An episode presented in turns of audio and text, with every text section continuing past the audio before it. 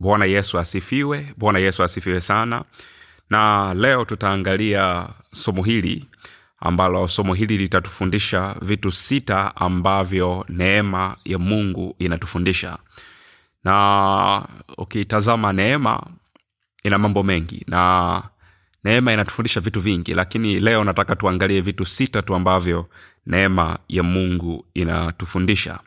Ukisoma katika kitabu cha tito sura ya pili kuanzia mstari wa kumi na mbili utaona mtumishi wa mungu paulo anaandika kwa timotheo vitu sita ambavyo neema ya mungu inatufundisha. Na tutaangalia kitu cha kwanza ambacho neema ya mungu inatufundisha. Kitu cha kwanza ambacho neema ya mungu inatufundisha ni kukataa ubaya neema inatufundisha kukataa ubaya. Ukisoma kitabu cha tito sura ya pili mstari wa kumi na moja mpaka mstari wa kumi na mbili tito sura ya pili mstari wa kumi na moja mpaka wa kumi na mbili neno la mungu linasema maana neema ya mungu iwaokoayo wanadamu wote imefunuliwa. Maana neema ya mungu iwaokoayo wanadamu wote imefunuliwa. Hiyo neema ya mungu ambayo inawaokoa wanadamu wote imefunuliwa. Nayo yatufundisha kukataa ubaya.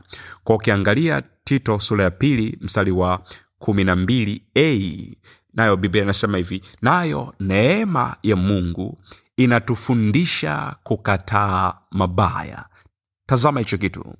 Nayo neema ya mungu yatufundisha kukataa mabaya. Ko jambo la kwanza ambalo neema ya mungu inatufundisha ni kukataa mabaya. Jambo la kwanza ambalo neema ya mungu inatufundisha ni kukataa mabaya. Tuangalie jambo la pili ambalo neema ya mungu inatufundisha. Ukiangalia kwenye tito sura ya pili hiyo hiyo mstari wa kumi na mbili b tuanze mstari wa kumi na moja alafu tutasoma mstari wa kumi na mbili b. Maana neema ya mungu uokoayo wanadamu wote imefunuliwa nayo yatufundisha kukataa tamaa za dunia.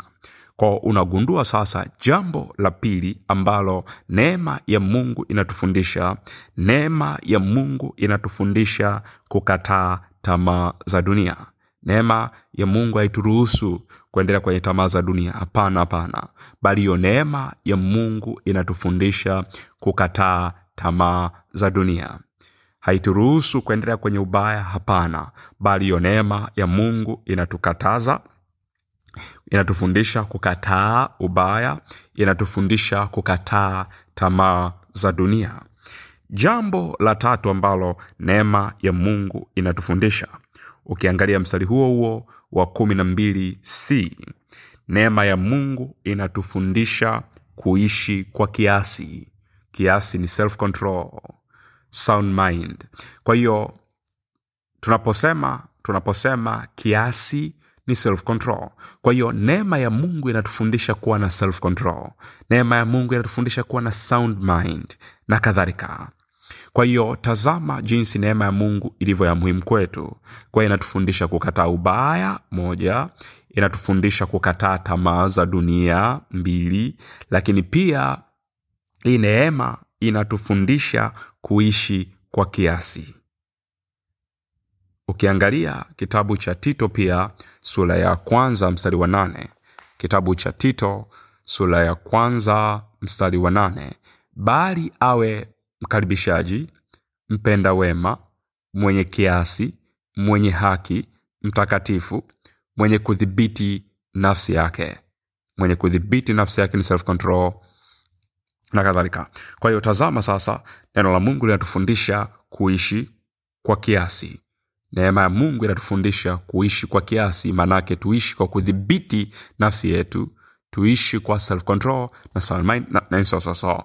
kwa hiyo hicho ni kitu cha tatu ambacho neema ya mungu inatufundisha. Jambo la nne ambalo neema ya mungu inatufundisha. Jambo la nne ambalo neema ya mungu inatufundisha. Neema ya mungu inatufundisha inatufundisha kuishi kwa haki.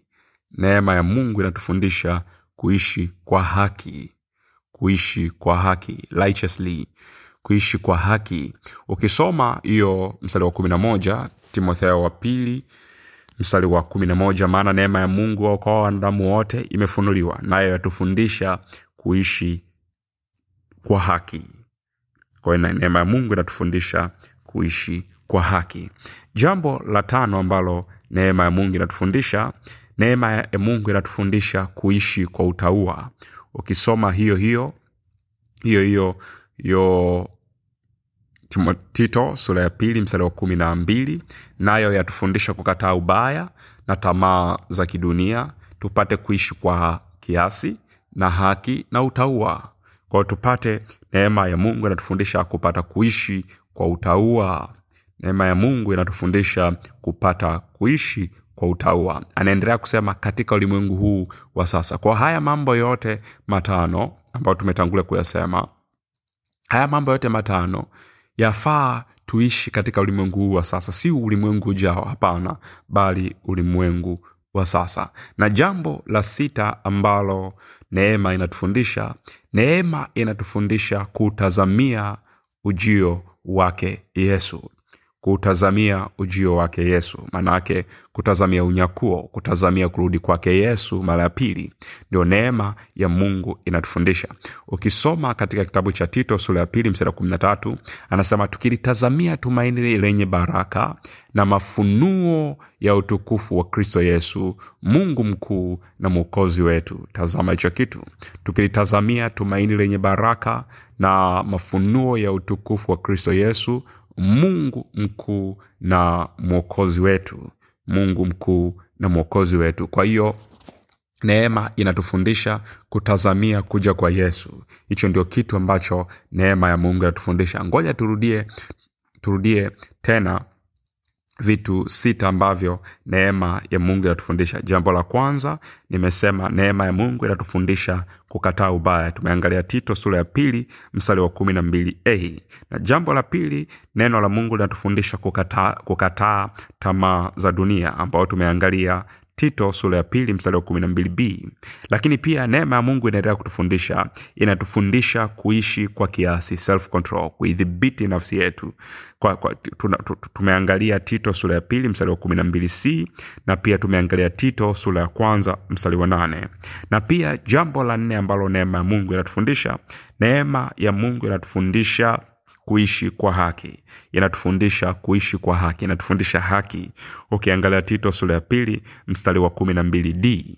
Na jambo la tano ambalo neema ya mungu inatufundisha neema ya mungu inatufundisha kuishi kwa utaua ambapo tumeangalia tito sura ya pili mstari wa kumi na mbili e. Tumeangalia tito sura ya kumi na mbili hii tito sura ya pili msara wa kumi na mbili hii la neema ya mungu inatufundisha kuishi kwa utaua na jambo la sita na la mwisho neema ya mungu inatufundisha kutazamia ujio wake yesu kristo mwana wa mungu aliye hai. Kwa inatufundisha kutazamia ujio wake yesu kristo mwana wa mungu aliye hai maana yake kutazamia unyakuo na kurudi kwake yesu ambao tumeangalia katika tito sura ya pili mstari wa kumi na tatu na ukisoma pia kitabu cha wafilipi sura ya tatu mstari wa ishirini. Kitabu cha wafilipi sura ya tatu mstari wa ishirini neno la mungu linasema kwa maana sisi wenyeji wetu uko mbinguni kutoka huko tena tunamta- tunamtazamia mwokozi bwana wetu yesu kristo. Mungu wa mbinguni akubariki sana kwa somo hili. Ubarikiwe